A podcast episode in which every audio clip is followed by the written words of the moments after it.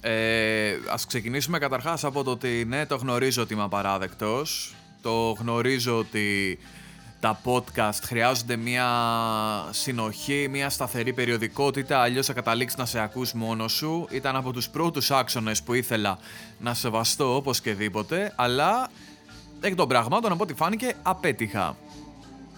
Λοιπόν, ε, όπως δείχνουν τα πράγματα, τουλάχιστον για την ώρα, το podcast, τουλάχιστον προσωρινά, θα γίνει ε, με περίοδο δύο εβδομάδων. Δηλαδή Δευτέρα παρά Δευτέρα και αυτό μέχρι τουλάχιστον να οργανωθεί λίγο το πρόγραμμά μου. Οπότε με συγχωρείτε που δεν βγήκε επεισόδιο την προηγούμενη εβδομάδα. Ε, να πω μια αλήθεια, δεν περίμενα καν κάποιος να έρθει να μου κάνει παράπονο. Ε, δεν φταίω εγώ, παιδιά, τα νούμερά μου φταίνε. Τα βλέπω μικρά και λέω εντάξει. Εντάξει, ποια είναι η πλάκα με τα μικρά. Ε, πήγα να κάνω αστείο με παιδεραστές βουλευτές της Νέας Δημοκρατίας, αλλά έχει παλιώσει. Δεν, ε, θα, θα με κοιτάνε και θα είναι σε φάση σαν άλλο ανέκδοτο με πόντιους. Anyway, ε, ποια είναι η πλάκα με τα μικρά νούμερα. Ότι επειδή ρε παιδί μου ένα top podcast ας πούμε τώρα στην Ελλάδα τι streams πιάνει τη βδομάδα δεν ξέρω πιάνει 50.000 πιάνει 5.000 δεν ξέρω ε, Τέλος πάντων παίζεις σε αυτές τις κλίμακες. Οπότε, όταν εγώ βγάζω ένα επεισόδιο και αυτό το επεισόδιο έχει ας πούμε 180 streams ή 200, αν τα πράγματα πάνε καλά, ας πούμε. Ε, επειδή τα νούμερα αυτά λειτουργούν συγκριτικά μεταξύ τους, αυτόματα το 200 το θεωρώ σαν 0. Το οποίο είναι πολύ υποτιμητικό και προς εσάς τους 200 που με ακούτε και προς εμένα που δεν σέβομαι τη δουλειά μου. Ε, δηλαδή είναι ότι αγνοώ 200 οντότητε. Ότι υπάρχουν 200 άτομα ή θες όχι 200 και δεν είναι όλοι ψημένοι. 50 ρε φίλε. Οι οποίοι είναι σε φάση ρε μαλάκα. Μ' αρέσει αυτή η εκπομπή. Πού είναι, γιατί δεν βγαίνει. Λοιπόν, σας ευχαριστώ που δεν σέβομαι. Με Λοιπόν, δεν το κόβω αυτό. Με συγχωρείτε που ε, δεν σέβομαι πρώτα απ' όλα εμένα και αυτό έχει σαν ε, συνέπεια να μην σέβομαι και εσάς. Θα προσπαθήσω από εδώ και πέρα να με σέβομαι παραπάνω. Ε, οπότε ναι, λοιπόν, όπως καταλάβατε αυτό είναι ένα καινούριο επεισόδιο. Θα γαμούσε εδώ πέρα το μεταξύ, εδώ κλακ, να βάλω απλά τα προηγούμενα επεισόδια. Ή δεν θα γαμούσε, δεν θα ήταν καν πολύ αστείο, θα, δεν θα γέλεγε κανείς για την ακρίβεια, απλά θα έσπαγα αρχίδια και θα φεύγανε και οι τελευταίοι 50, ξέρω εγώ. Ε, λοιπόν, είναι αρκετά τα θέματα που ήθελα να συζητήσω. Κάποια μάλλον δεν θα τα συζητήσω. Κάποια θα τα συζητήσω. Ε, και αυτή είναι η φάση γενικά. Κάποια θέματα τα συζητάς, κάποια θέματα δεν τα συζητάς. Απολύτως λογικό. Από πίσω να πω ότι ακούμε Les Baxter ή Le Baxter, δεν ξέρω πώς ακριβώς προφέρεται.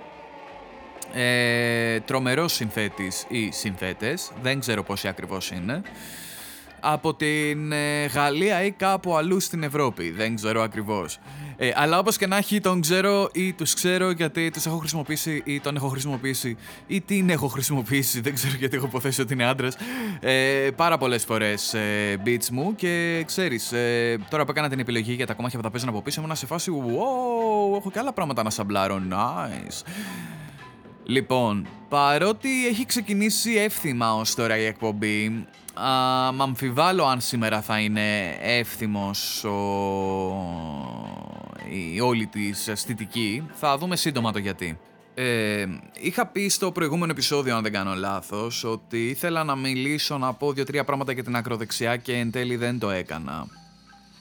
Και δεν θα το κάνω ούτε σε αυτό το επεισόδιο. Και θα φτάσω σύντομα στο γιατί. Έχω πει δύο φορές θα φτάσω σύντομα σε κάτι. Λοιπόν, όπως και να έχει. Ε, αυτό το podcast ηχογραφείται Κυριακή μεσημέρι, 24 του μήνα, 25 βγαίνει. Οπότε κυκλοφορεί μία μέρα μετά την ε, εμψυχρό δολοφονία του ε, νέου Ρώμ 20χρονου εν τέλει από ό,τι καταλάβαμε γιατί υπήρχε ένα θέμα με την ηλικία ε, από αστυνομικούς και δύο ή τρεις ημέρες μετά το κάψιμο των σπιτιών των εργατών στη Μανολάδα, επειδή οι δεύτεροι, επειδή οι εργάτες εν πάση περιπτώσει, ε, διεκδικήσαν μερικά από τα αυτονόητα πράγματα, όπως ε, ανθρώπινες συνθήκες εργασίας ή τουλάχιστον εν μέρει ανθρώπινες, δεν ξέρω. Περιπτώτως δεν είναι η πρώτη φορά που υπάρχει κάποια εξέγερση από μεριάς τους, η άλλη φορά ήταν το 13, sorry για την χρονολογία άμα πέφτω έξω, με το προφανές από τότε που έγινε γνωστό ότι η, το κόκκινο στις φράουλες της Μανολάδας είναι από το αίμα των εργατών. Ε, ο λόγος που λέω δεν θα μιλήσω για την ακροδεξιά είναι γιατί πριν ε, αυτό που συνειδητοποιώ τις τελευταίες μέρες είναι ότι πριν ασχοληθούμε με το πρόβλημα της ακροδεξιάς πρέπει να ασχοληθούμε με το πρόβλημα του μικροαστισμού γιατί αν δεν λυθεί αυτό δεν θα λυθεί και το πρόβλημα της ακροδεξιάς. Ε, γιατί όταν μιλάμε για ακροδεξιά πρέπει να σταματήσουμε να σκεφτόμαστε την ε, Χρυσή Αυγή ή τον ε, Βελόπουλο ας πούμε. Η ακροδεξιά ως μία μορφή έκφρασης του λαϊκισμού ε, μπορεί να βρίσκεται σε λανθάνουσα μορφή για πολύ καιρό και να βρίσκεται σε λανθάνουσα μορφή και σε άτομα υπεράνω υποψίας. Θα πω πολύ σύντομα τι εννοώ. Ε, ας τα πάρουμε ανάποδα καταρχήν. Ας ασχοληθούμε πρώτα με το σκηνικό στη Μανολάδα. Το σκηνικό στη Μανολάδα λοιπόν έχει το εξής ε, χαρακτηριστικό ότι παρότι φτάνει στα μάτια μας και τα αυτιά μας σαν είδηση και εμένα και αρκετών όσων ε, δεν ενημερώνονται από τα συστημικά μέσα ενημέρωσης ας πούμε ε, δεν γίνεται μεγάλο σούσουρο και δεν γίνεται μεγάλο σούσουρο γιατί ε, λιγότερο ή περισσότερο έχει κανονικοποιηθεί σε αρκετούς από εμάς και πόσο μάλλον σε άτομα λιγότερο ευαισθητοποιημένα ότι αυτή είναι η κατάσταση. Τώρα, υπάρχει ε, το εξής περίεργο που δεν ξέρω αν έχει παρατηρηθεί από πολλούς ότι η αυτή η κατάσταση που μόλις αναφέρουμε είναι μια κατάσταση όπου εργάτες, δηλαδή άνθρωποι που απλά τυχαίνει να είναι άλλης εθνικότητας ζουν σε υπερβολικά ε, απάνθρωπες συνθήκες, σε παράγκες μεταπολίτως απαραίτητα ας πούμε, για να πληρώνονται πενιχρά, για να δουλεύουν σαν τα σκυλιά, για να πλουτίζουν κάποιοι παραγωγοί εκεί. Αυτό το σκηνικό, αν το έλεγα σκέτο χωρίς να αναφέρω τη Μανολάδα, κάποιος θα, με, θα έρχονταν να με ρωτήσει «Α, αναφέρεσαι στο τι περνάγανε οι μαύροι στα χωράφια με τα καπνά της Αμερικής πριν 120 χρόνια». Ε, αυτή η σκέψη λοιπόν ε, με έκανε να νιώσω λίγο περίεργα γιατί σκεφτόμουν ότι κάποιος που θα έβλεπε αυτά τα συμβάντα να συμβαίνουν σε μια ταινία που πάει για 10 Όσκαρ για παράδειγμα και αναφέρεται στο τι περνάγανε οι μαύροι ε, πριν 100 χρόνια ε, θα έλεγε «Α, τι ερμηνεία, ω ναι, πω πω, κοίτα τι, τι τρώγανε οι άνθρωποι, τι περνάγανε το ένα το άλλο». Και κάποιος από αυτούς ίσως την ώρα που θα το λέει αυτό θα βάζει μια φράουλα στο στόμα του, όπου αυτή η φράουλα ίσως έρχεται από τη Μανολάδα και ίσως έρχεται από εργάτες που λίγο πολύ περνάνε αυτά. Ε, εδώ λοιπόν, ένας άνθρωπος ο οποίος προφανώς αγνοεί αυτό το γεγονός δεν μπορεί σε καμία περίπτωση να θεωρηθεί ακροδεξιός. Προφανώς αλλά είναι αυτός ο παθητικός μικροαστισμός, αν θέλεις, δεν ξέρω αν υπάρχει κάποια καλύτερη έννοια, που είναι πράγματα τα οποία απλά έχουν παγιωθεί μέσα μας και δεν τα φιλοσοφήσαμε ποτέ, οπότε μείνανε εκεί. Και δεν τα φιλοσοφήσαμε γιατί προφανώς το μέσα μας είναι μια απειρία πληροφορίας και λογικό είναι κάποια πράγματα να μην τα έχεις περάσει από ένα revision για να δεις άμα είναι σωστά. Σκεφτόμουν λοιπόν ότι όταν έχουμε μέσα μας ε, τέτοια κενάκια βοηθάμε άθελά μας στο να συνεχίζουν να παραμένουν παγιωμένες ε, τέτοιες εικόνες ακόμα και σε μια σε εισαγωγικά πολιτισμένη χώρα της Ευρώπης π.χ. όπως η Ελλάδα. Αυτό λοιπόν ήρθε και έδεσε με μια δεύτερη σκέψη που ήρθε όταν είδα ένα meme ε, που ανέβασε, δεν θυμάμαι τώρα ποιο άτομο, ε, που ήταν αυτό το meme του με τον άνθρωπο που κάθεται σε ένα τραπέζι, σε ένα πάρκο και γράφει από κάτω ε, αυτό είναι χ και ψ, change my mind. Και έλεγε ας πούμε ότι το να, να σκοτώνεις μια κατσαρίδα ε, είναι cool το να σκοτώσεις μια πεταλούδα είναι κάτι στενάχωρο ας πούμε έστω και λίγο ε, οπότε η ηθική μας επηρεάζεται και από την αισθητική μας change my mind και σκέφτομαι ότι υπάρχει μια αλήθεια σε αυτό Και πάμε να δούμε το εξής. Δεν ξέρω κατά πόσο είναι unpopular opinion αυτό, αλλά μείνετε λίγο μαζί μου μέχρι να ολοκληρώσω τον ήρμο.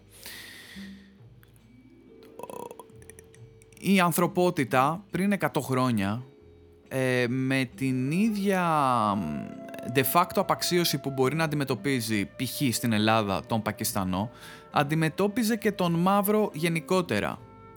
Κάτι που σε πολλές χώρες έχει φύγει σε μεγάλο βαθμό και φταίει μεταξύ άλλων, ε, εντάξει προφανώς μια σειρά από αγώνες και, και, και αλλά πλέον ε, ένας μαύρος ηθοποιός ας πούμε ε, μπορεί κάλλιστα να θεωρείται πανέμορφος ε, και σε πολλές περιπτώσεις ε, στη δημόσια σφαίρα για παράδειγμα οι μαύροι μπορούν να φτάσουν, μπορούν δεν σημαίνει ότι έχουν ίσο κομμάτι της πίτας αλλά μπορούν να φτάσουν σε ένα κομμάτι ευρείας αποδοχής με σχεδόν μηδενικό ρατσισμό.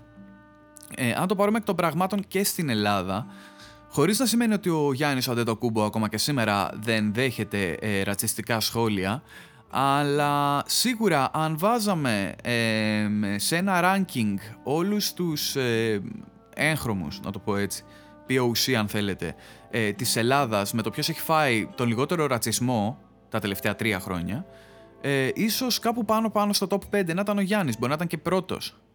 Ενδεχομένως υπάρχουν ακροδεξιοί στην Ελλάδα αυτή τη στιγμή που δεν έχουν κανένα πρόβλημα με τον Γιάννη.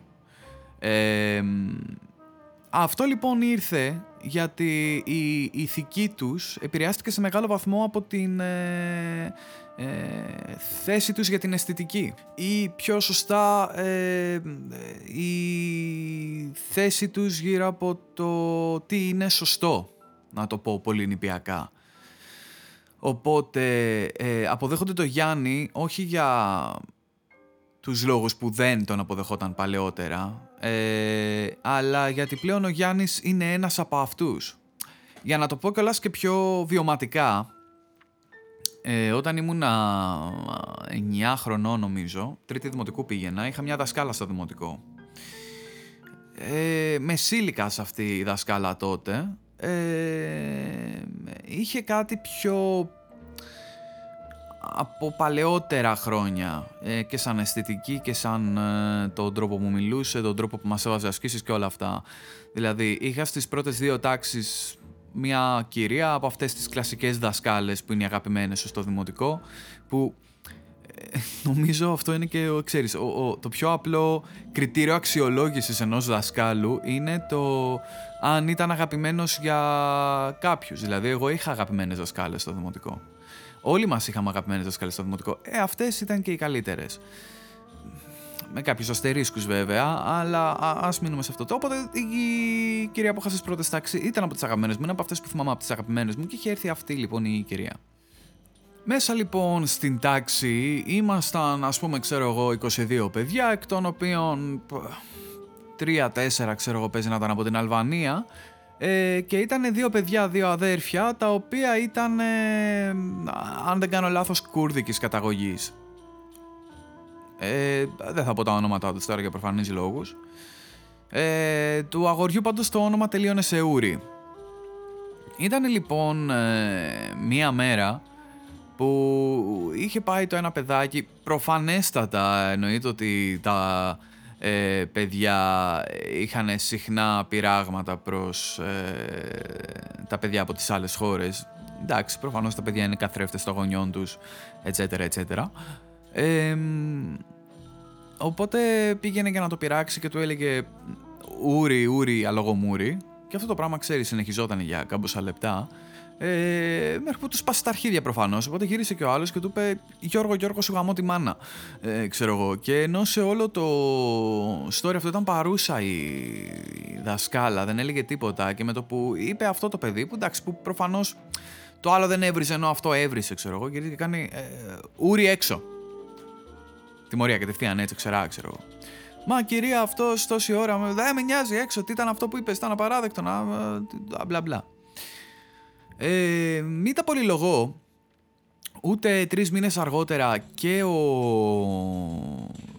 και το αγόρι και το κορίτσι ε, εκχριστιανίστηκαν και νομίζω και εξελινίστηκαν. Ε, νομίζω εκχριστιανίστηκαν. Το αν εξελινίστηκαν εξαρτάται από τα χαρτιά τους. Που, τέλος πάντων δεν ξέρω. Νομίζω εκεί ήταν για τον εκχριστιανισμό, εν πάση περιπτώσει. Και έρχεται την επόμενη μέρα η κυρία Πέρι Χάρη με τα δύο παιδιά στην αγκαλιά της και λέει: Παιδιά, έχω κάτι πολύ σημαντικό να σας πω. Από σήμερα ο Σπύρος και η Γιάννα, δεν θυμάμαι ποια ήταν τα ελληνικά ονόματα που αποκτήσαν με, την, με τον εκχριστιανισμό, είναι δύο από εμά. Είπε από εμά. Εγώ θυμάμαι τότε ένα 9χρονο έτσι που δεν είχα καμία παιδεία περί ρατσισμού, περί διαφορετικότητας, ε, ομοφοβίας, ε, μπλα μπλα μπλα μπλα. Μου τάσκασε κατευθείαν μέσα μου πολύ άσχημα. Τι σημαίνει από εμάς, ξέρω εγώ, δηλαδή έπαιζα με τα παιδιά μέχρι χθες, ξέρω εγώ, τα λέγαμε καλά. Τι μας ξεγελάγατε τόσο καιρό, τι ήταν, ήταν ένας δημόσιος κίνδυνος και τον είχατε δίπλα μου, ξέρω δεν τρέπεστε. Τι. Ε, εντάξει, προφανώς δεν τα σκεφτόμουν αυτά. Σκεφτόμουν ότι τι εννοείς από εμάς, ξέρω Μα ήταν από εμάς, αφού είναι στην ίδια τάξη με μένα, μαθαίνει τα ίδια πράγματα, ε, παίζουμε σε ίδιο προάβλιο, ε, μπλα μπλα μπλα. Ε, αυτή λοιπόν η φράση που βγήκε από εκπαιδευτικό ας πούμε που επειδή έχει να κάνει με παιδιά και ξέρουμε όλοι ότι αυτά τα παιδιά θα είναι τα παιδιά όλων ειδικά όταν μιλάμε για δημόσιο σχολείο θα πρέπει να ήταν από τους πρώτους ανθρώπους που έχουν ε, εικόνα και αντίληψη πάνω στο ποιος είναι ο σωστός τρόπος να μιλήσει σε ένα παιδί. Σίγουρα δεν είναι το να του πεις ότι από σήμερα είσαι ένας από εμάς μέχρι χθες δεν ήσουνα. είναι λοιπόν αυτά τα στοιχεία του χαρακτήρα που ίσως αυτή η κυρία να μην ήταν κακιά, αν και επιτρέψτε μου να σας πω άλλες δύο ιστορίες για αυτή την κυρία για να της κάνουμε ένα μικρό ψυχογράφημα. Ε, την ίδια χρονιά και νομίζω αφού είχαν εξελινιστεί τα δύο παιδιά ε, είχαν έρθει τα Χριστούγεννα εγώ ήξερα ήδη ότι δεν υπάρχει Άι Βασίλης και είχε φροντίσει για αυτό η μαμά μου, η οποία στα Χριστούγεννα ερχόταν στον Ήπιο, ντυμένη Άι Βασίλης, δηλαδή ο Άι Βασίλης που επέλεγε τον Ήπιο για να φέρει τα δώρα ήταν η μαμά μου. Ε, κάτι που ε, προφανώς ε, δεν ξέρω τι εικόνα έχουν οι μεγάλοι για τα πεντάχρονα, αλλά ένα πεντάχρονο μπορεί να καταλάβει αν η μαμά του είναι αυτό το άτομο που βλέπει εκεί πέρα και απλά φοράει κάποια λευκά μουσια. Οπότε κάπως εύκολα, με μερικές πολύ απλοϊκές εξισώσεις στο μυαλό μου, συνειδητοποίησα ότι η μαμά μου ντύθηκε Άι Βασίλης και όχι ότι η μαμά μου είναι ο Άι Βασίλης, όπως μπορεί κάποιο άλλο παιδάκι να σκεφτόταν. Ε, και άρα μάλλον ο Άι Βασίλης δεν υπάρχει. Ε, αλλά OK, okay, όλο αυτό που γίνεται είναι cool, οπότε it's okay. Και επίσης, ξέρεις, το διατηρούσα και λίγο σαν αμφιβολία γιατί έλεγα ότι πάνω... προφανώς και θες να υπάρχει ο Άι Βασίλης. Τι εννοείς, είναι ο Άι Βασίλης είναι η πιο χαριτωμένη ύπαρξη με την οποία ερχόμαστε ποτέ σε επαφή στη ζωή μας, ξέρω εγώ. Είναι ε, ε, κάτι πάρα πολύ γλυκό και το ένα και το άλλο. Αρκεί πάντα ε, να μην φέρνουμε στο μυαλό μας το ότι εκμεταλλεύεται τους ασχημόμορφους, γιατί είπαμε η αισθητική παίζει ρόλο στην ηθική μας, ε, αρκεί να μην σκεφτόμαστε λοιπόν ότι εκμεταλλεύεται τους ασχημόμορφους νάνους του και τους βάζει σε καταναγκαστικά έργα προκειμένου όλα εμείς τα κακομαθημένα κολόπεδα του δυτικού κόσμου να απολαύσουμε τα δώρα μας τα Χριστούγεννα. Μου άρεσε λοιπόν αυτή η ιστορία και μου άρεσε η γλυκάδα που μου πρόσφερε. Οπότε, ασχέτως αν ήξερα ή ψηλιαζόμουν ότι ο Άι Βασίλης ήταν ψέμα, ήθελα να συνεχίσω να ζω με αυτό. Ήταν λοιπόν τα Χριστούγεννα του 2002 προς 3 όταν ε, ήρθε η δασκάλα μας μέσα, κάποια από τις τελευταίες μέρες πριν κλείσουμε για τις γιορτές, και μας λέει, λοιπόν παιδιά έχετε μεγαλώσει, ήρθε η ώρα να σας πω κάτι, ο Άι Βασίλης δεν υπάρχει. Το είπε σχεδόν με αυτό το flow. Το σοκ μέσα στην τάξη ήταν μεγάλο. Γιατί; Γιατί προφανώς κάποια παιδιά ακόμα πιστεύανε. Πολλά από τα παιδιά που δεν πιστεύαν ακριβώς ε, ψιλοπιστεύανε, ζούσαν ακόμα μέσα στο σύμπαν όπου για αυτά πρέπει να υπάρχει, οπότε πάλι ήταν μια σφαλιάρα και γενικά υπήρξε ένα πάγωμα. Αυτή προφανώς δεν το αντιλήφθηκε στο ελάχιστο ή το αντιλήφθηκε αλλά θεώρησε ότι αυτή είναι η φυσική ροή των πραγμάτων και άρχισε να μας λέει κάποια πράγματα για αυτό και μας έλεγε και για κάποια και καλά παιδιά από ορφανοτροφία κουλουπού κουλουπού που στέλνουν mail στον Άι Βασίλη γράμμα και το παραλαμβάνει κάποιος υπάλληλος του ΕΛΤΑ και μάλιστα λέει και υπάρχουν λέει και κάποιοι υπάλληλοι του ΕΛΤΑ που γράφουν σαν Άι Βασίλης και το στέλνουν πίσω σε αυτά τα κακόμοιρα παιδιά που πιστεύουν ότι υπάρχει Άι Βασίλης. Ε, αυτό λοιπόν το σκηνικό το αναφέρω για να ε, δείξω άλλο ένα χαρακτηριστικό αυτής της δασκάλας με ένα τρίτο. έχω και ένα τέταρτο. Θα κάνουμε πολύ καλό ψυχογράφημα τη συγκεκριμένη σήμερα. Ε, με ένα τρίτο λοιπόν που ήταν το γεγονός ότι μας μίλαγε για τη γάτα της που την αγαπάει πολύ. Αυτή πρέπει να έμενε και μόνη της κιόλας, αν είχα καταλάβει καλά από διάφορα συμφραζόμενα και να ζούσε μόνη της. να μην είχε παιδιά και τέτοια. Που λέει ότι περνάει πάρα πολύ ωραία με τη γάτα της, αλλά την στεναχωρεί λίγο που δεν κάθεται να την πλύνει, ξέρω εγώ. Και όποτε την πλένει, αυτή ουρλιάζει πάρα πολύ και φωνάζει και το ένα και το άλλο. Αλλά έτσι πρέπει. Και είμαι σε φάση γιατί έτσι πρέπει. Υποθέτω ότι την έχεις στο σπίτι σου όλη την ώρα. OK, okay, καλό είναι να μην είναι για πάντα βρώμικη, ξέρω εγώ, κουβαλάει σκόνες και ιστορίες, αλλά. Ε, παίζει ειδικά όπως σε κόβω εσένα συγκεκριμένα αυτό που κάνεις να λέγεται βασανισμό ζώου με τον τρόπο που το κάνεις, αν το κάνεις. Τρίτο λοιπόν ε, fact αυτό, αυτό μικρότερο έχετε σαν συμπληρωματικό και ένα τέταρτο ήταν, ε, εγώ λοιπόν ήμουν από τα πολύ καλά παιδιά της τάξης που δεν μιλάγε καθόλου, ε, ε, ήταν πολύ ηρεμό, ε, έγραφε πάντα αλφα, ε, σήκωνε πάντα το χέρι του, ήξερε τις απαντήσεις, δι, δι, δινόμουν σαν φλόρος. Ήταν όλο το πακέτο, ας πούμε, ξέρω εγώ, για το παιδί της δασκάλας που λέμε. Ήταν λοιπόν ένα διάλειμμα και όλοι θυμόμαστε ότι σε εκείνα τα διαλύματα κάποια πιο αλάνια από εμάς. Ε, ε, αντί να παίζουμε στο προάβλιο, παίζαμε μέσα στο σχολείο και πιο συγκεκριμένα πάνω στην τάξη πούμε, και κάναμε μαλακίες. Μία από αυτές τις ημέρες που ένα από τα παιδιά που είχαν ε, κάτσει για σκοπιά δεν ξέρω αν το θυμάστε και αυτό το ωραίο που οι δασκάλοι μας μας βάζαν σκοπιά ας πούμε στην τάξη ότι εσύ θα προσέξεις την τάξη τώρα, εσύ θα προσέξεις την τάξη και τέτοια. Ε, εκείνη την ημέρα είτε δεν είχε σκοπιά είτε ο σκοπιά ήταν δικός μας ας πούμε ξέρω εγώ. Ε, οπότε πάμε πάνω και αρχίζουμε να αποδηγυρίζουμε θρανία, τα κάνουμε σκι, ε, τα κάνουμε πατίνια, τα κάνουμε δεν ξέρω τι σκατά τα κάνουμε και είμαι και εγώ μέσα σε αυτούς όπως καταλάβατε από το αλφα πληθυντικό και γίνεται ο κακός χαμός. Και αυτό το πράγμα συνεχίζεται και αφού έχει τυπήσει κουδούνι, γιατί από τον κακό χαμό δεν το ακούσαμε το κουδούνι. Οπότε γέμιζε η τάξη, δεν το δώσαμε βάση. Μέχρι που έφτασε η κυρία, εγώ τυχαία ένα λεπτό πριν είχα σταματήσει. Και βλέπει η κυρία λοιπόν τέσσερα από τα υπόλοιπα παιδιά που ήταν τόσο άλλω από τα ε, αλυτάκια της τάξης, ας πούμε, ξέρω εγώ. Και κατευθείαν τα βάζει τιμωρία. Εσείς οι πέντε στον τοίχο εκεί πέρα, ακίνητοι και τέτοια. Λέει, ποια άλλη ήταν μαζί σας, και λέει ένας, με, με ρουφιανεύει κιόλας, φίλε. Και λέει, ήταν και ο Αντρέα, κυρία. Και με κοιτάει και λέει, Αντρέα είναι αλήθεια. Και λέω, Όχι, κυρία. Ε, Τελείως φυσικά, έτσι. Ε, και λέει, Δεν είναι. Μα ήτανε, λέει. Και λέει, Σκασμό που θα πεις για τον Αντρέα που είναι το καλύτερο παιδί που είναι ένα υπόδειγμα και όλα αυτά. Να ξέρω να τα λέω αυτά, εγώ να νιώθω απέσια. Γιατί λέω, Μαλάκα, αυτή η τύπησα γιατί λέει τόσο ωραία πράγματα για μένα τη στιγμή που, ναι, όχι, ήμουν κι εγώ αυτός ε, που έκανε αυτά τα πράγματα. Ε, και ξέρεις, προφανώς έχω χώρισε στο κεφάλι μου ότι ναι, μπορώ να είμαι ένα πάρα πολύ καλό παιδί που όμως ε, παίζει και με τα θρανία και όλα αυτά γιατί, γιατί δεν είμαι φλόρος στην πραγματικότητα ε, ε, και τέλος πάντων είχε ένα πάρα πολύ ισχυρό bias απέναντί μου, απλά και μόνο επειδή ήμουν το ήρεμο παιδί μέσα στην τάξη που πάνω απ' όλα το, το διαβαστερό παιδί. Υπήρχε αυτό το ισχυρό bias ότι αυτό το παιδί δεν κάνει αλητίες. Όλα αυτά λοιπόν τα χαρακτηριστικά που σας ανέφερα και αυτή τη δασκάλα συνθέτουν ένα προφίλ ανθρώπου που ναι, μεν έχει να κάνει με έναν 55χρονο ενδεχομένως το 2002, άρα μια περασμένη εποχή αν θέλουμε, ε, υπάρχει όμως ακόμα σήμερα, μην λέμε μαλακίες. Και αν δεν υπάρχει στην τόσο σκληρή μορφή, υπάρχει σε μια πιο ε, σμιλευμένη, μια πιο ε, στρογγυλεμένη και πιο κοντά στο τι θα έπρεπε. Υπάρχουν λοιπόν τέτοιοι άνθρωποι και αν δεν υπάρχουν, υπήρξαν και οι συνέπειες αυτών που πιστεύαν και πράταν αποτυπώνονται μέχρι και σήμερα. Ένας τέτοιος άνθρωπος λοιπόν θα ήταν από τους λόγους που άνθρωποι σαν τους δύο συμμαθητές μου ε, θα βρισκόντουσαν στο περιθώριο. Γιατί; Γιατί αντιμετωπιζόντουσαν ως περιθώριο de facto. Και όταν αντιμετωπίζεσαι ως περιθώριο από όλους, είναι λογικό πρώτα απ' όλα να πιστέψεις ότι είσαι περιθώριο και δεύτερον να μάθεις να ζεις με τους κανόνες του περιθωρίου γιατί αυτοί που είχαν τους πολιτισμένους αν θέλετε κανόνες δεν σε αποδέχτηκαν.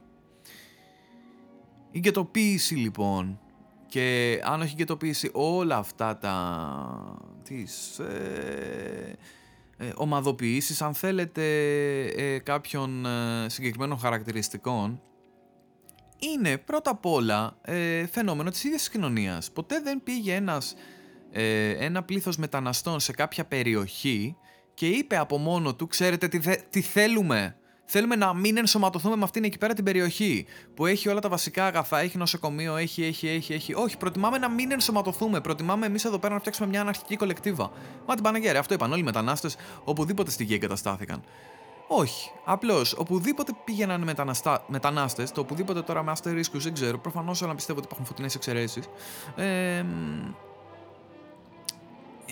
πάντα αρχικά αντιμετωπιζόντουσαν με καχυποψία. Ε, και εννοείται ότι αυτό έγινε και στην Ελλάδα με τα... Για, για κάποιο αγαπημένο λόγο έχουμε σε κάθε πόλη περιοχή που λέγεται τα προσφυγικά, περιοχή που λέγεται ε, τα ρώσικα, τα ε, ελληνορώσων, ε, ρωσοπόντιων, ε, τα βλάχικα. Ε, γιατί υπήρχαν φαινόμενα μη ενσωμάτωσης. Ε, ένα μικρό αστερίσκο γιατί σε κάποιες περιπτώσεις, δηλαδή όταν λέμε τα αναφιώτικα, εδώ πέρα αστερίσκο δεν το έχω ψάξει ιστορικά, ε, δεν σημαίνει απαραίτητα ότι ήρθαν εδώ πέρα κάτι και από την Ανάφη και είπανε οι Αθηναίοι, όχι το μπούλο εσείς, ξέρω εγώ, είστε βρώμο μετανάστες. Αλλά μπορεί να είπαν ότι ξέρετε τι, μας αφήνουν να σωματωθούμε εδώ, αλλά ας κάνουμε όλη αυτή τη γειτονιά δικιά μας, γιατί ε, έτσι κάνουμε και shortcut στην καθημερινότητά μας. Έχουμε τους δικούς μας κανόνες ε, καθημερινότητας όπως τους κουβαλάγαμε από την ανάφη και είναι πολύ βολικό να συνεχίσουμε να τους διατηρούμε έτσι. Δηλαδή υπάρχει και μια λογική στο γιατί άτομα με όμοιο background να θέλουν να ζουν κοντά. Αλλά κατά βάση υπάρχει και το ποιήση. Υπάρχει το εσείς θα πάτε εκεί γιατί εμείς καλά τα είχαμε βρει εδώ πέρα. Πώς σας ήρθε να φορτωθείτε σε εμάς γιατί δεν φορτωθήκατε αλλού. Ε, και από την κοιτοποίηση εννοείται ότι οδηγούμαστε στην παραβατική συμπεριφορά, έτσι. Οδηγούμαστε στην κλοπή για το προφανή λόγο ότι το κοιτοποιημένο άτομο πόσες ευκαιρίες για εργασία έχει, αλήθεια. Ε, Κάποιες δουλειές καταρχάς ήδη τις έχει ξεγραμμένες στο κεφάλι του. Ένας ε, μετανάστης πρώτης γενιάς, πόσο εύκολα μπορεί να γίνει γιατρός στην Ελλάδα. Πόσο εύκολα μπορεί να γίνει δικηγόρος στην Ελλάδα. Ε, και μιλάμε τώρα για τις ε, προφανώς στοχοποιημένες χώρες. Ένας μετανάστης Σουηδός πρώτης γενιάς, ας πούμε, που απλά ήρθε στην Ελλάδα γιατί του γυάλισε μια γκόμενα ή τρελάθηκε με κάποιο νησί και λέει θα δουλέψει εδώ πέρα τσαγκάρι ή μπαρίστα ή whatever. Θα αντιμετωπιστεί μια χαρά. Βέβαια, είναι και αυτά τα επαγγέλματα. Που βέβαια ούτε αυτά τα επαγγέλματα θα αποδεχόντουσαν κάποιον μετανάστη. Για πήγαινε εσύ, σαν Πακιστανός, να ζητήσει δουλειά σαν μπάρμαν ε, ε, στο χ κοσμοπολιτικό νησί, ας πούμε. Δεν νομίζω να πάει πολύ καλά αυτό. Και όπως είδατε τόση ώρα μιλάω για μετανάστες, δεν μιλάω καν για την ε, ειδική περίπτωση των Ρώμ στην Ελλάδα που έχουν το συγκεκριμένο background, στο οποίο δεν θα επεκταθώ για κανέναν άλλο λόγο, γιατί επειδή δεν τα έχω ψάξει πολύ καλά ε, ανάμεσα στις επαφές ε, των ε, ΡΟΜ και της ελληνικής κοινωνίας ε, θα εκτεθώ 1000%. Ε, αλλά από αυτά που γνωρίζω πάντα, έτσι, η ελληνική κοινωνία έχει μια βαθιά προκατάληψη απέναντι στους Ρωμά που πάει δεκαετίες πίσω, τουλάχιστον δεκαετίες. Ε, Στο συγκεκριμένη περίπτωση λοιπόν υπάρχει μια ε, σχέση back and forth που έχει να κάνει με το ότι εσύ σαν κοινωνία τους περιθωριοποιείς. Αυτοί μέσα στο περιθώριο, περνώντας δεκαετίες μέσα στο περιθώριο, έχουν βρει μηχανισμούς ε, με τους οποίους θα τα απεξέρχονται και μάλιστα ε, μπορούν και κάποια να κερδοφορούν. Έτσι. Έχουμε περιπτώσεις ε, ατόμων Ρωμά που έχουν γίνει πάμπλουτοι από τις ε, πωλήσεις scrap ή πωλήσεις ναρκωτικών αν θέλετε, που είναι σε συγκεκριμένες περιοχές. Ε, και ε, αυτή είναι αυτό που λένε πολλοί όταν μιλάνε για παραβατική συμπεριφορά των Ρωμά, κουλουπού, κουλουπού. Μόνο που ε, είναι περιπτώσεις που η ελληνική αστυνομία είναι άφαντη από εκεί. Η ελληνική αστυνομία είναι άφαντη από εκεί γιατί δεν μπορεί να τους αντιμετωπίσει. Η ελληνική αστυνομία λοιπόν και σε αυτή την περίπτωση όπως και σε κάθε άλλη ε, είναι εδώ μόνο για να αντιμετωπίσει τον ανίσχυρο πολίτη. Τον ισχυρό Ρωμά ε, δεν μπορεί να τον αντιμετωπίσει. Η επόμενη ερώτηση λοιπόν είναι ότι μα, μα κοίτα, μα βλέπεις ε, στους Ρωμά υπάρχει γιατί αυτοί οι άνθρωποι εκεί είναι Ρωμά. Ναι, αυτοί οι άνθρωποι εκεί ε, τους έδωσε η κοινωνία το ελεύθερο να γίνουν πλούσιοι μέσω αυτού του τρόπου γιατί η εναλλακτική τους ήταν να παρακαλέσουν να ενταχθούν στην ελληνική κοινωνία και μέχρι η ελληνική κοινωνία να τους αποδεχθεί θα ήταν ο ανθυποδούλος της.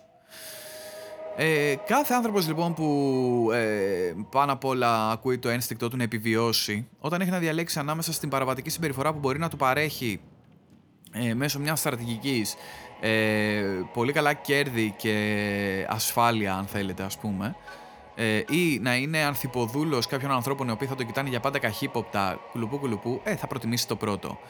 Και πολλοί άλλοι, πολύ πιο φτωχοί από αυτόν, που έχουν δει όμως το παράδειγμα, μάλλον θα ακολουθήσουν τον ίδιο δρόμο, γιατί ε, αν τα βάλουν κάτω στην πραγματικότητα, παίζει να είναι και ο πιο ασφαλής δρόμος για αυτούς. Ανάλογα την περιοχή που βρίσκονται έτσι και ανάλογα μια σειρά από περιβαλλοντικές παραμέτρους.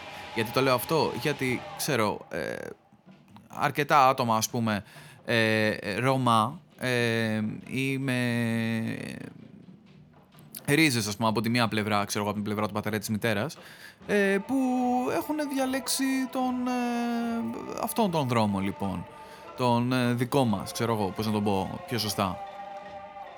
Ε, υπάρχουν όμως πολλοί άλλοι που έχουν μείνει στην, ε, στον γκέτο, σε εκείνον τον τρόπο ζωής. Δεν επεκτείνομαι παραπάνω σε αυτό για να μην εκτεθώ, γιατί ήδη νιώθω ότι είμαι στις παρυφές του να πω κάτι που ε, δεν είναι πολύ καλά backed ε, και σε καμιά περίπτωση δεν θέλω να δημιουργήσω στερεότυπα, αλλά ε, έστω, έστω όμως ότι η πραγματικότητα που περιγράφω είναι αληθινή. έχουμε λοιπόν όμως μια, έχουμε μια κατάσταση λοιπόν, η κατάσταση που περιγράφω ως τώρα αυτή που υποθετικά την ονομάζουμε αληθινή, η οποία δεν έχει δημιουργηθεί από τους Ρωμά. Δεν είναι ότι οι Ρωμά ήρθαν, ξέρω εγώ εδώ πέρα όταν ήρθαν, καταστάθηκαν και είπαν έχω ένα σχέδιο δράσης και αυτό το σχέδιο δράσης να κάνουμε αυτή την παρανομία για να γίνουμε πάμπλουτοι. Ε, είναι ότι είπαν ότι, ε, κοίτα να δεις, έχουμε αυτούς τους σε πολλά εισαγωγικά αξιοπρεπείς δρό, ε, δρόμους. Και εδώ πέρα unpopular αυτό που λέω, αλλά είναι από την οπτική της αξιοπρέπειας που ε, λέει ότι δεν είσαι υποτελή σε κάποιον ε, και πάμε να την ακολουθήσουμε. Και αυτό μετά μεταφράζεται, όπως είπα ήδη, σε scrap, μεταφράζεται σε κλοπές αυτοκινήτων, κλοπές μηχανών, κλοπές τραπεζών. Ε, τους έχεις οδηγήσει λοιπόν εσύ σαν κοινωνία εκεί. Και εσύ σαν κοινωνία επίσης ε, τους έχεις δώσει το ακαταδίωκτο μέσα σε διάφορα εισαγωγικά να πληρούν ορισμένες συνθήκες, ορισμένες προϋποθέσεις. Μία από αυτές τις προϋποθέσεις π.χ. είναι να έχουν πιο βαριά όπλα από τα δικά σου. Κάπως έτσι λοιπόν ε, φτάσαμε στο χθεσινό συμβάν που με βάση τις περιγραφές και το λέω αυτό υπογραμμίζοντάς το γιατί κάθε αναλυθή πληροφορία που μπορεί να ακουστεί εδώ πέρα ε, δεν ευθύνομαι, ευθύνεται το ότι για κάποιο λόγο είναι υπερβολικά θολό το τοπίο χωρίς να έχω καταλάβει γιατί. Τύπου απλά πείτε το info, το ξέρετε το info, πείτε το. Σύμφωνα λοιπόν με τις πληροφορίες, ε, το σκηνικό που συνέβη ήταν δύο άτομα να κλέψουν ένα αυτοκίνητο, δύο άτομα καταγωγής Ρωμά, ε, να περάσουν από ένα μπλόκο στο οποίο οι αστυνομικοί τους έκαναν σήμα.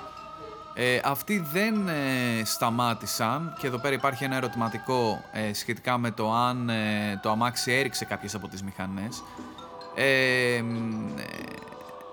Αυτοί τους κυνηγήσαν, τους πυροβολήσαν από ό,τι φαίνεται από τα ντοκουμέντα εξ επαφής, δηλαδή από τα τρία μέτρα, με αποτέλεσμα ένας να χάσει τη ζωή του ε, πληροφορίες αλλού λέγαν για 40 σφαίρες, για 30, 25, δεν είναι σαφές από το έχω καταλάβει. Ε, και στην έκθεση τους οι αστυνομικοί υποστήριξαν ότι ήταν σε κίνδυνο η ζωή τους καθώς πέσαν πάνω στον μπλόκο οι, οι Ρωμά ε, και γι' αυτό κιόλας και τους πυροβολήσανε. Μάλιστα η αρχική έκθεση μίλαγε για 7 τραυματίες αστυνομικούς την ίδια ώρα που ο αστυνομικός ε, μετά μετέδωσε στο κέντρο ότι δεν υπάρχουν τραυματίες αστυνομικοί. Ε, όλο αυτό λοιπόν προφανώς ήταν ένα παραμύθι προκειμένου να... χτίσαν ένα παραμύθι προκειμένου να δικαιολογηθεί ε, η... να δικαιολογηθούν οι πυροβολισμοί και η δολοφονία του ανθρώπου. Ε, μιας και στην πραγματικότητα όπως δείχνουν τα πράγματα ήταν απλά μια εμψυχρό δολοφονία ε, τη στιγμή που θα μπορούσαν να είχαν συλληφθεί χωρίς ε, να πέσει ούτε μια σφαίρα. Ενδεχομένως χωρίς ούτε καν να τους ε, τραυματίσουν έστω και με χειροδικία. Δηλαδή από ό,τι φαίνεται τους είχαν ακινητοποιήσει ας πούμε ξέρω αυτή είναι η είδηση. Τώρα, με την όση αλήθεια μπορεί να έχει γιατί ε, πάλι καλά που υπήρξαν και κάποια ντοκουμέντα και καταρριφθήκαν αρκετά από τα πράγματα της αρχικής ανακοίνωσης. δεν θα σταθώ στο συμβάν από την πλευρά της αστυνομίας, κάτι χιλιοσυζητημένο κτλ. κτλ. Θέλω να σταθώ πιο πολύ στην, αντιμε... στην κοινωνική αντιμετώπιση. Γιατί η κοινωνική αντιμετώπιση ναι, μεν είχε και την πλευρά μας της άμεσης καταδίκης του συμβάντος. Και το, το καταδίκη είναι πολύ μαλακή λέξη, απλά τώρα δεν μου έρχεται η, η σωστή. Ε, της ε, παρατήρησης ότι ήταν μια καταφανής κρατική δολοφονία ε, και αν θέλετε εγώ δεν θα έλεγα κρατική, θα έλεγα κοινωνική. Από πού προκύπτει το κοινωνική; Προκύπτει από το ότι ήδη έβλεπες κατευθείαν στα σχόλια στο ίντερνετ. Καταρχάς βγήκε ο Υπουργός Ανάπτυξης και είπε ε, μπράβο. Βγήκε και είπε μπράβο. Είπε μπράβο για έναν θάνατο. Δεν ξέρω αν συνειδητοποίησε τι είπε. Α αφήσουμε το υπόλοιπο context πριν πιάσουμε βασικά το υπόλοιπο context, ξεκινάμε από το ότι είπε μπράβο για έναν θάνατο. Δεν μπορείς να πεις μπράβο για έναν θάνατο. Δεν ξέρω α, αν είναι σαφές αυτό για μια δυτική χώρα. Ε, με, με συγχωρείτε κιόλας που χρησιμοποιώ πολλές φορές αυτό το podcast τον όρο δυτικός πολιτισμός. Δεν ε, είμαι κάποιος υπέρμαχος του, ας πούμε, και έχει και αυτό μέσα την ε, απεικιοκρατική του ε, χρειά. Αλλά για να συνεννοηθούμε λίγο. Ε, δεν γίνεται να λες μπράβο για ένα νεκρό. Ε, δεν, ξέρω τι. Πόσο μάλλον, αν θέλουμε να το κάνουμε πιο συγκεκριμένο, για ένα νεκρό που αυτό που έκανε ήταν να έχει κλέψει ένα μάξι και σκοτώθηκε χωρίς να υπάρχει ας πούμε αυτή η σχετική δικαιολογία που μπορεί να υπάρχει για το η λεγόμενη ε, ένοπλη άμυνα ας πούμε ξέρω εγώ. Ε,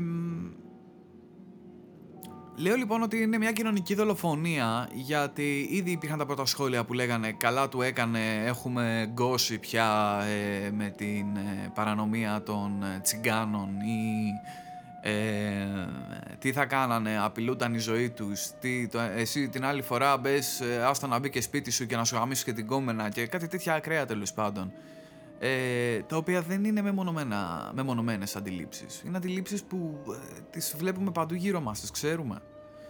Ε, και είναι αντιλήψεις, και γι' αυτό είναι τόσο ριζωμένες, που βασίζονται σε ένα ποσοστό αλήθειας, γιατί όπως είπα και νωρίτερα, η ίδια αυτή η κοινωνία έχει επιτρέψει να γιγαντωθούν αναπεριοχές τέτοια φαινόμενα ε, και να δημιουργηθούν μετά αυτές οι προκαταλήψεις. Είναι κάποια, όπως είναι οι αυτοεκπληρούμενες προφητείες, είναι κάτι αντίστοιχο είναι μια κατάσταση που εσύ την άφησες να υπάρξει, με, μεγάλωσε, έφερε τις συνέπειες ε, και τώρα την ε, καταδικάζεις με έναν τε, τελείως λάθος τρόπο πιάνοντας τελείως λάθος ρίζες. Ε, εδώ λοιπόν έρχεται ένα ενδιαφέρον σκηνικό ότι ωραία φίλε μου που θεωρείς ότι είναι καταδικαστέα η κλοπή του αμαξιού και εννοείται μαζί σου, ξέρω εγώ, δηλαδή εννοείται ότι το να κλέβεις το αμάξι ενός random πολίτη δεν είναι μια ηθική κίνηση. Πώς πηδήξαμε από αυτό στο ότι μπορείς να το σκοτώσεις; Ε, δηλαδή, πότε συμφωνήσαμε σε αυτό; Εγώ την τελευταία φορά που κοίταξα έχουμε μια αστική δημοκρατία. Εγώ δεν είμαι, δεν είμαι ικανοποιημένος από την αστική δημοκρατία, αλλά αυτό είναι θέμα για μια τελείως άλλη συζήτηση. Ε, αλλά έχω συμφωνήσει να είμαι μέσα σε αυτή την αστική δημοκρατία και μέσα σε αυτή την αστική δημοκρατία, αφού τα συμφωνήσαμε τουλάχιστον, αφού είπα το OK εγώ, ε, δεν είμαστε OK με τον θάνατο, δεν είμαστε OK με τη δολοφονία.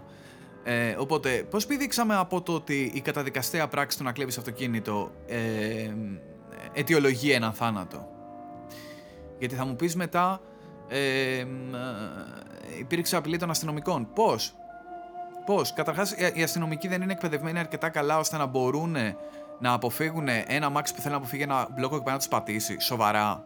Δηλαδή, η, η, άρα τα μπλόκα γιατί γίνονται; Τα μπλόκα γίνονται μόνο για λουλουδένιους απλούς ανθρώπους σαν εμάς. Ε, είναι από ζάχαρη, ξέρω εγώ. Ε, τα μπλόκα δεν υπολογίζουν ποτέ ότι μπορεί να έχουμε ένα κακοποιό στοιχείο που μπορεί και να θέλει να μας βλάψει γιατί, γιατί θέλει να ξεφύγει από σένα. Πότε πήγαμε στο ότι ε, οι κακοποιοί, με του, οι κακοποιοί πρέπει να λειτουργούν πολιτισμένα και όταν τους πιάσει ένας αστυνομικός δίκαια να σταματήσουν και να πούνε έχετε δίκιο, έχασα, δεν κάνουμε τσατσιές εδώ πέρα.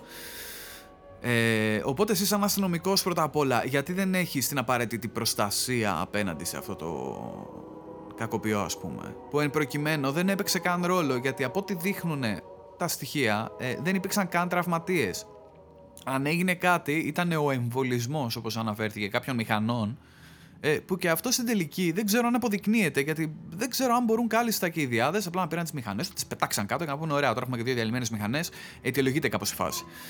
Ε, υπήρξε λοιπόν με αυτόν τον τρόπο ε, μια σημαντική μερίδα του κόσμου η οποία ένιωσε και μια κάποια δικαίωση με αυτήν τη δολοφονία. Εμένα αυτό μου φάνηκε κτηνόδες, έτσι, τουλάχιστον. Ε, ευτυχώς η αλήθεια είναι ότι ε, δεν είναι τόσο μεγάλο αυτό το ποσοστό. Δηλαδή, ευτυχώς ε, βλέπω αρκετούς ανθρώπους να έχουν ε, τα λογικά τους, να έχουν το μυαλό τους στη θέση τους και να βλέπουν το πρόβλημα σε αυτή την κίνηση. Ε, αυτό που ήθελα λοιπόν να κάνω ήταν να εστιάσω κυρίως στο ότι ναι, OK, okay, φταίγανε οι αστυνομικοί. Ε, ναι, στην Σταυρούπολη φταίγανε εκείνα τα, με, εκείνα τα ακροδεξιά παιδιά, ας πούμε, στο ΕΠΑΛ, που πρέπει να αναγνωρίσουμε όμως ότι όλα αυτά τα παιδιά δεν είναι ακροδεξιά και τι εννοώ με αυτό. Προφανώς δεν έχει να κάνει με το να δικαιολογήσω κάτι. Έχει να κάνει με το ότι ε, πρέπει να συνειδητοποιήσουμε ότι πολλά παιδιά ε, εφάπτονται πάνω σε ακροδεξιά άλλα παιδιά για την καγκουριά. Γιατί αν δεν το συνειδητοποιήσουμε τότε ε, κατευθυνόμαστε ε, προς λάθος δρόμους για να βρούμε τη ρίζα του προβλήματος. Γιατί δεν είναι ρίζα, είναι ρίζες. Η μία ρίζα είναι αυτή που καλά κάνουμε και την έχουμε εντοπίσει, ε, που είναι το πώς να ε, εκμηδενήσουμε την ακροδεξιά αλλά και να διώξουμε κόσμο από την ακροδεξιά. Αλλά και ο άλλος είναι ότι ε, πρέπει να αναγνωρίσουμε ότι υπάρχουν τα εφαπτώμενα σε ακροδεξιά στοιχεία άτομα τα οποία δρούν για την ακροδεξιά αλλά δεν είναι τα ίδια, είναι σε λανθάνουσα ακροδεξιά μορφή που όντως η έκφρασή της είναι ακροδεξιά ρε παιδί μου. Έχουν έκφραση ακροδεξιά. Ε, αυτό που έχουν όμως σίγουρα είναι ε, έντονο το λαϊκισμό μέσα τους είναι σημαντικό να αναγνωρίσουμε το λαϊκισμό και τις παθογένειές του, προκειμένου να αναγνωρίσουμε και τα υπόλοιπα και να τα ξεπεράσουμε. Ο λαϊκισμός είναι κάτι που είναι πάνω από τις ιδεολογίες και ε, έρχεται και αγγίζει τα πιο ευτελή συναισθήματα του οποιοδήποτε ανθρώπου, οποιασδήποτε ιδεολογίας. Ε, είναι αυτό που θα βασίσει την ιδεολογία σου πάνω σε ψηλοσαθρά θεμέλια, τα οποία ε, μπορούν εύκολα να καταρριφθούν και είναι, είναι το καφενιακό αν θες. Είναι κάτι που βρίσκει κοινή τομή στο, στα αστεία με το πάχος ενός βουλευτή, ε, στην, ε, στα σεξιστικά σχόλια για μια πλούσια γυναίκα που ντύνεται κοκέτικα, ε, στο ότι ο τάδε πλούσιος άνθρωπος είναι γκέι,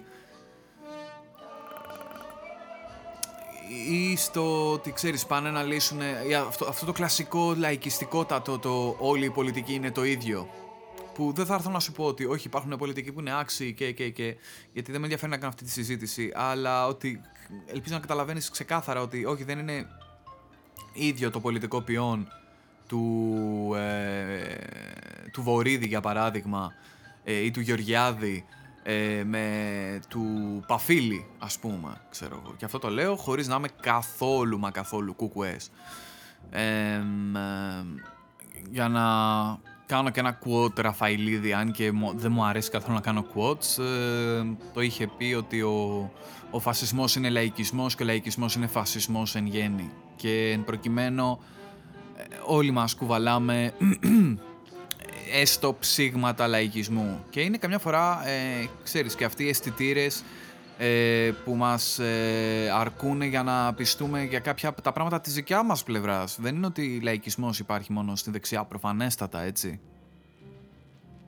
Λαϊκιστική είναι και κάποια από τους τρόπους που έχουν αντιμετωπιστεί ε, αυτό που έλεγα και νωρίτερα, ότι όταν ε, ένας αριστερός ας πούμε ή κα, κατεφημισμόν αριστερός ε, βλέπει μια γυναίκα να κάνει κάτι έτσι ανήθικο ή whatever, τύπου να έχει κλέψει 400 εκατομμύρια και να, και να κάνει σχόλια τύπου ε, όταν ανέβαινε αυτή με τη μία πουτσα μετά την άλλη μέσα στο στόμα, ξέρω εγώ, ήταν καλά και τέτοια. Ε, που δεν έχει καμία σχέση με το πρόβλημα που συζητάμε εδώ πέρα. Απλά θέλεις να πεις σεξιστική μαλακία σου. Είναι και αυτό λαϊκισμό γενικά οτιδήποτε έρχεται και γαργαλάει τα ευτελή αισθήματα κάποιου ας πούμε. Ε, είναι λοιπόν αυτός ο λαϊκισμός ο ίδιος που ε, δεν όπλησε τα χέρια των αστυνομικών αλλά τους άφησε χωρίς δεύτερη σκέψεις πριν πατήσουν τη σκανδάλη γιατί ξέρανε ότι θα υπάρχει μια λαϊκή υπεράσπιση. Από ό,τι φάνηκε βέβαια, τα πράγματα δεν πήγαν πολύ καλά για αυτούς, καθώς ε, έγινε σύλληψη. Χωρίς να σημαίνει ότι αυτή η σύλληψη θα οδηγήσει σε κάποια φυλάκιση. Αλλά, όπως είδα και ένα σχόλιο που έκανε ο Παπα Ζαχαρουδάκης ε, στο facebook που έλεγε τέλος πάντων σε μια φάση ότι ε, το, ίσως το κράτος εδώ πέρα έλαβε κατευθείαν ενέργειες ε, για τους αστυνομικούς όχι από κάποιο αντιφασιστικό αίσθημα αλλά γιατί ξέρουν ότι το κίνημα έχει ένα όριο μέχρι το πόσο βία κινείται σε αντίθεση με τους ε, Ρωμά που σε ορισμένες περιοχές έχουν και Καλάσνικοφ και άμα το πάρουν πατριωτικά τρέχα να κρυφτείς. Ε, που έχει μια αλήθεια μέσα έτσι. Η, ε, αν ε, ο, η δολοφονία αυτή είχε πολιτικά κίνητρα, αν ήταν ένας ε, αναρχικός δολοφονημένος ή ένας αριστερός, θα υπήρχαν ίσως πολύ μεγαλύτερες σε έκταση εξεγέρσεις, αλλά πολύ πιο ήπιες ως προς τη βία τους. Ε, εν αντιθέσει με τώρα που μια αδικία μπορεί να φέρει ένα τεράστιο ντόμινο βιαιότητας. Ε, και αυτό δεν έχει να κάνει με κάποιο στερεότυπο, έχει να κάνει με τα facts και τα έχουμε δει και στο παρελθόν. Μία μικρή γεύση πήραμε πέρυσι από τον θάνατο εκείνου του μικρού Ρωμά, που δεν θυμάμαι τώρα περισσότερες δεδομένες, αλλά θυμάστε κι εσείς ότι είχαν γίνει εξεγέρσεις, κλεισίματα διοδίων και ιστορίες. Ε, είναι σημαντική παρατήρηση αυτή να αναγνωρίσουμε το πότε και πώς δράει η αστυνομία ενάντια σε ποιον. Ε, γιατί ναι μεν έχει και τους φυσικούς της εχθρούς και το φυσικούς με το πώς τους έχει ορίσει το κράτος, ε, τον αναρχικό για παράδειγμα. Ε, αλλά δεν είναι τόσο ιδεολογική οι ιδεολογικές οι μέθοδοι με τις οποίες κινείται η αστυνομία, όσο πιο πολύ συμφεροντολογικές. Κάποτε ένας φίλος από τις ε, πιο πλούσιες περιοχές της ε, Αττικής σε... είχαμε κάνει έναν διάλογο που του έλεγα πόσο τσαμπουκαλεμένοι είναι οι αστυνομικοί όταν ζητάνε τα πιστοποιητικά, τα εις μάσκες, τα μηνύματα, ό,τι σκατά μας ζητάγανε στην καραντίνα. Και μου λέει, όχι ρε εσύ, εντάξει, υπερβάλλεις τώρα και εσύ, το βλέπεις και biased και και και. Του λέω, Όχι, είναι έτσι. Μου λέει, Μπορεί να είναι έτσι στην περιοχή σου. Του λέω, Στην περιοχή μου παραδόξου του λέω, Δεν είναι τόσο έτσι, γιατί είμαστε μια κάπως μικρή περιοχή. Λίγο πολύ κάπως όλοι γνωριζόμαστε μεταξύ μας ή έχουμε κοινό γνωστό. Οπότε δεν γίνεται το πράγμα ακραίο το ίδιο εύκολα. Θα γίνει, αλλά όχι το ίδιο εύκολα. Περνάνε κάποιες μέρες λοιπόν και μου στέλνει ένα μήνυμα για να μου πει ότι τον σταμάτησε ένας αστυνομικός, ξαναλέω σε πλούσια περιοχή, για να του πει ότι του βγάλε το καπέλο, του μίλησε στο πληθυντικό, παρακαλώ το ένα το άλλο. Αυτός δεν είχε μήνυμα ο φίλος μου. Ε, ε, ο αστυνομικός είπε ότι κατάλαβε, ε, του έκανε λίγη πλακίτσα και έφυγε. Και μου λέει: Είδες που ήσουν υπερβολικός και όλα αυτά. Του λέω: Όχι, δεν ήμουν υπερβολικός. σα ίσα από αυτό δυσχεραίνει κι άλλο την κατάσταση την οποία περιέγραφα. Καθώς με αυτό μου αποδεικνύεις ότι οι αστυνομικοί ναι, είναι καλοί, αρκεί να έχουν απέναντί τους κάποιον τον οποίο όντως τον φοβούνται. Γιατί εσένα μας σου μιλάει άσχημα, πού ξέρει από πού κρατάει η σκούφια σου, ποιον ξέρεις και αν με ένα τηλεφώνημα βρεθεί εκτός υπηρεσίας. Ε, οπότε δεν έχει να κάνει με τον αν ιδεολογικό. Μπορεί εκείνος ο φίλος μου να ήταν ε, ο αναρχικός των αναρχικών, αλλά μένει σε εκείνη την περιοχή, δεν ξέρεις κάτι άλλο για αυτόν, δεν ξέρεις τι μπορεί να συμβεί. Ε, όλα αυτά ας τα συνυπολογίσουμε, ας τα συνυπολογίσουμε ε, απέναντι στο πώς θα αντιμετωπίσουμε την ακροδεξιά από εδώ και πέρα, απέναντι στο πώς θα αντιμετωπίσουμε όλα αυτά τα κατάλοιπα, τα, κατάλοιπα, τα ψε, ψε, ψέγματα της ε, τα μικρά σημάδια διαφορίας μας που τροφοδοτούν άλλα λιγότερο άλλα περισσότερα αυτή την ακροδεξιά και να δούμε λίγο πιο νυφάλια πλέον ε, ποιες είναι οι δράσεις μας. Και το εννοώ τώρα εγώ σαν ένας άνθρωπος ε, το μας δεν αναφέρεται, αναφέρεται στην πολύ ευρεία εικόνα του μας. Στους από εδώ, στα καλά παιδιά, στα παιδιά με τις καλές απόψεις, δεν ξέρω, όπως θέλετε πείτε το. Γιατί, όπως είπα και νωρίτερα, ε, ναι, OK, okay, δεν μας λέει κάτι το ότι έφταιγε η αστυνομία. Ωραία, ναι, το, θα, το, θα προχωρήσουμε ποτέ πιο πέρα από αυτό. Το ξέρουμε ότι φταίει η αστυνομία τουλάχιστον 30 χρόνια τώρα.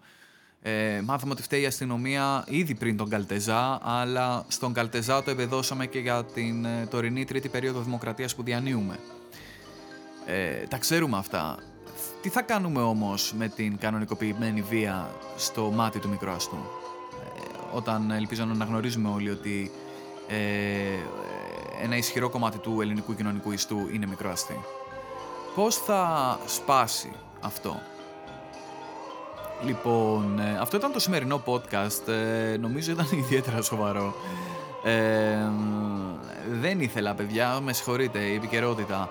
Ε, πριν κλείσουμε, να πω, ε, στο Anchor FM μπορείτε να βρείτε την εκπομπή, πέρα από το Spotify που κυρίως την ακούτε, ε, και θα δείτε ότι έχει ένα κουμπάκι εκεί πέρα που λέει send chat ή send message ή κάπως έτσι, στο οποίο μπορείτε να στείλετε ένα ηχογραφημένο μήνυμα ε, και να το συμπεριλάβω εγώ στην επόμενη εκπομπή. Ε, δεν το έχω δοκιμάσει, δεν ξέρω πώς λειτουργεί, δεν, δεν, δεν, αλλά κάντε εσείς μια δοκιμή, στείλτε μου κανένα μήνυμα στο insta ότι ε, bro, ξε, τσέκαρε εκεί πέρα σου στείλα, ε, για να δω μήπως ε, κάνουμε τη φάση λίγο simulation ραδιοφώνου, να το κάνουμε εδώ πέρα και λίγο τσουκαλάς. Λοιπόν, αυτά, όπως όλα δείχνουν, τα λέμε σε δύο εβδομάδες τη Δευτέρα στις 9. Ελπίζω αυτό να είναι και το πρόγραμμά μου. Να ξέρετε ότι αργότερα μπορεί να επανέλθουμε πάλι στο εβδομαδιαίο, αλλά είναι τέτοια καθημερινότητά μου τελευταία που δεν μπορώ να απαντήσω με βεβαιότητα. Αυτά τα φιλιά μου και το νου.